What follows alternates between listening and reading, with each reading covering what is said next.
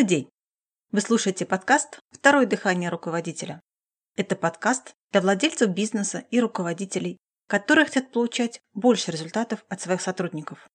С вами Елена Бояркина, и сегодня мы поговорим о том, что является основным источником разногласий и конфликтов. Подчиненный не хочет выполнять задачу, приятель отказывается от совместного похода в кино, ребенок капризничает, руководитель не принимает отчет сотрудника. Все это примеры несогласий. Как несогласия могут проявляться при управлении персоналом? Например, сотрудник до какого-то времени работал хорошо, а потом вы вдруг видите недовольное лицо, когда ставите задачу. Или вроде бы молчит, ничего не говорит, но протест есть, молчаливый. Или вроде бы принял задачу, но так ничего и не сделал, забыл. Или любимое у некоторых сотрудников, мне за это не платят. Вот еще пример из недавнего общения с руководителем бизнеса. Сотрудник ему отвечает, я не могу отправить это срочное письмо сегодня. У меня рабочий день через 15 минут заканчивается. Все это показывает, что-то не так с соглашениями, которые руководители заключают с сотрудниками. Или в более широком смысле с соглашениями, которые один человек заключает с другим. Мы живем в мире соглашений, но обычно не понимаем или не осознаем, что причина большинства расстройств – ошибки в заключении соглашений или в управлении ими. Часто мы создаем соглашения очень быстро и даже не сознаем, что создали именно соглашение. Например, руководитель говорит бухгалтеру, мне этот отчет нужен к 15.00. Бухгалтер отвечает, хорошо. Это соглашение, в соответствии с которым отчет должен быть руководителя в 15.00. Иногда бухгалтер не осознает этого.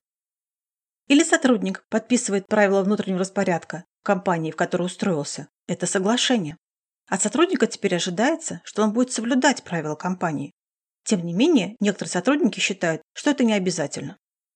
Или руководитель отдела продаж ставит своим подчиненным план по доходу.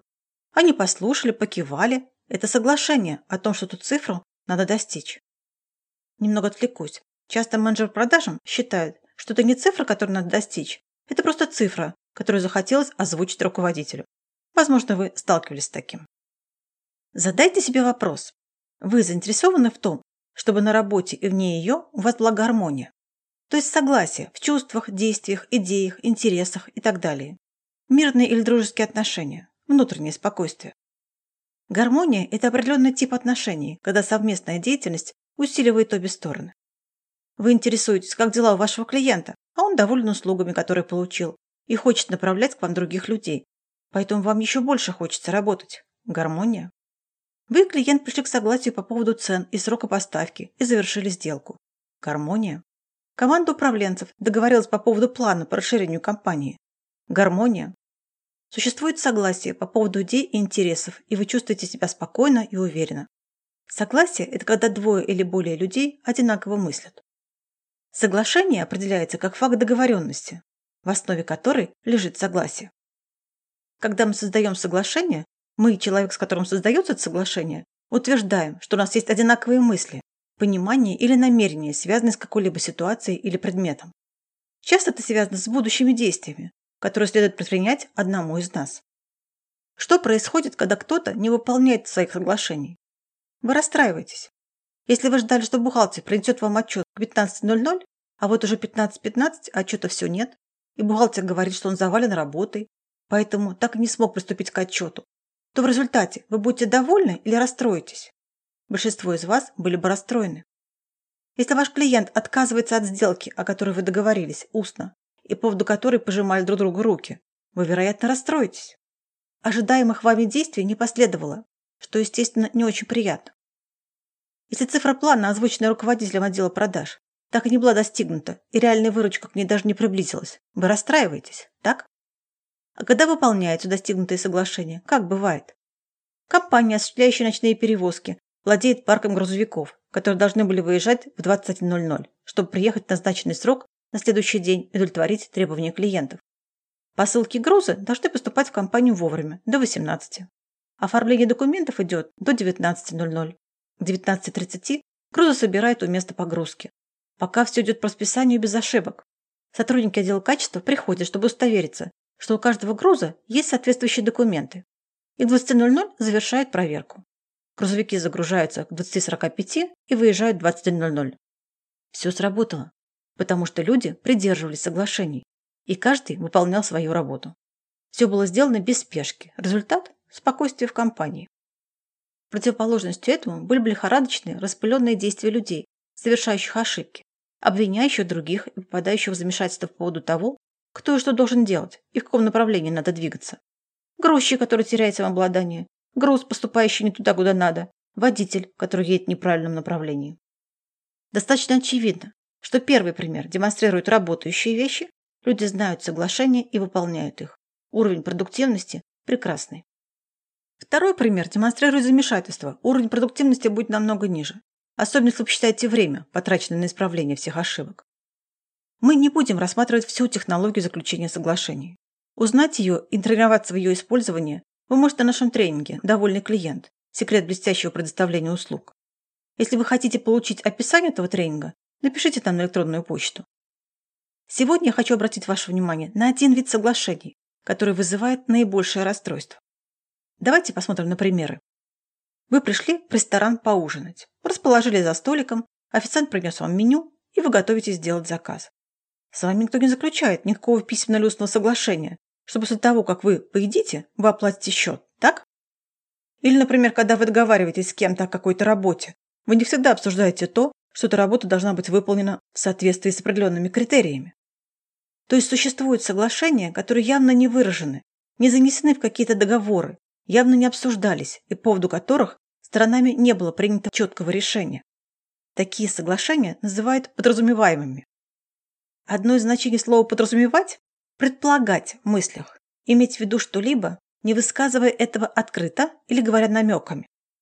Некоторые подразумеваемые соглашения очевидны, ну, как те, которые я привела в пример выше. Некоторые не так очевидны. Конечно, некоторые подразумеваемые соглашения не приносят никаких неприятностей, потому что они очень хорошо известны. И было бы смешно делать их выраженными. Например, нет смысла специально говорить официанту, что вы заплатите за свой ужин но существуют и те, которые приносят расстройство. Например, в некоторых ресторанах, если вы проводите вечер в компании из нескольких человек, официант автоматически выписывает один счет и прибавляет 10% чаевых. Он знает, что таковы правила ресторана. Но посетители этого не знают и хотят получить отдельные счета, потому что каждый хочет заплатить за себя. Так как все это не было оговорено ранее, у ресторана возникает щекотливая ситуация. Посетители или уступают, или оказывают давление на официанта после того, как он уже принес общий счет, и требуют отдельных счетов. В любом случае, это неприятный опыт для посетителей, поскольку ресторан не полностью удовлетворил их потребности. Ужин мог быть прекрасным. Атмосфера могла быть прекрасной, но оплата оказалась негативным моментом. Каким было последнее впечатление посетителей? С чем они ушли? Этого можно было бы легко избежать, если бы официант, принимая заказ, объяснил правила ресторана или сразу спросил, будет ли гостям удобно, если он принесет им один счет. Большинство подразумеваемых соглашений, тем не менее, не так очевидны. Они похожи и в бизнесе, и в личных отношениях. Самый обманчивый тип соглашений – это когда все знают, что соглашение существует, и каждый думает, что знает сроки его выполнения, но их идеи не совпадают. Например, в одной компании было соглашение между людьми, работающими в офисе, и людьми, работающими в поле, вне офиса регулярно контактировать. Люди в офисе думали, что это означает раз в неделю. Люди в поле думали, что это означает, когда возникает проблема.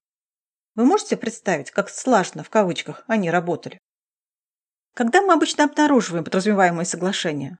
До или после того, как мы расстраиваемся? Вы правы, обычно после. Мы работали с одной компанией, часть сотрудников и управляющие которой были расстроены тем, что другие сотрудники приходили на рабочее место на несколько минут позже положенного срока. Мы опросили сотрудников, было ли соглашение приходить вовремя на работу выраженным или подразумеваемым. Половина ответила подразумеваемым, а вторая половина – выраженным. Это было явным индикатором того, что это никогда не оговаривалось. Так оказалось. Некоторые работники думали, что нормально опаздывать. То есть в их голове была установка, что опоздать с утра на несколько минут – это не страшно. Можно сказать, что в бизнесе и в жизни мы постоянно обнаруживаем предполагаемые соглашения. Что мы можем сделать с ними? Ну, самое простое, что мы можем сделать, это перевести их в разряд выраженных, поговорив о них, сделав их конкретными вместо смутных и неоднозначных. Выраженными соглашениями легче управлять, потому что люди, которые увлечены в работу, знают их и осознают возможные последствия неуполнения.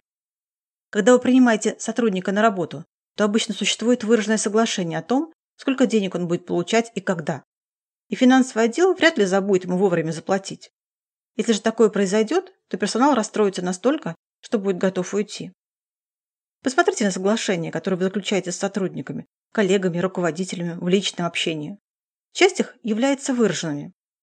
Позвоните мне завтра в 18.00. Хорошо, завтра в 18.00 я вам позвоню. До связи. Или они могут быть подразумеваемыми. Позвоните мне попозже. Хорошо, позвоню попозже. Такое соглашение может привести к расстройству из-за навязчивых звонков, потому что клиент попозже имел в виду в следующем месяце, а продавец через часочек. Поэтому в продажах, особенно в телефонах, если вы хотите увеличить вероятность того, что кто-то придет на назначенную встречу, стоит заканчивать разговор таким, например, вопросом. Было очень приятно с вами разговаривать, Сергей Владимирович. Итак, мы с вами договорились встретиться завтра в 3 часа дня в вашем офисе. Правильно? Да, отвечает он. Тогда до встречи.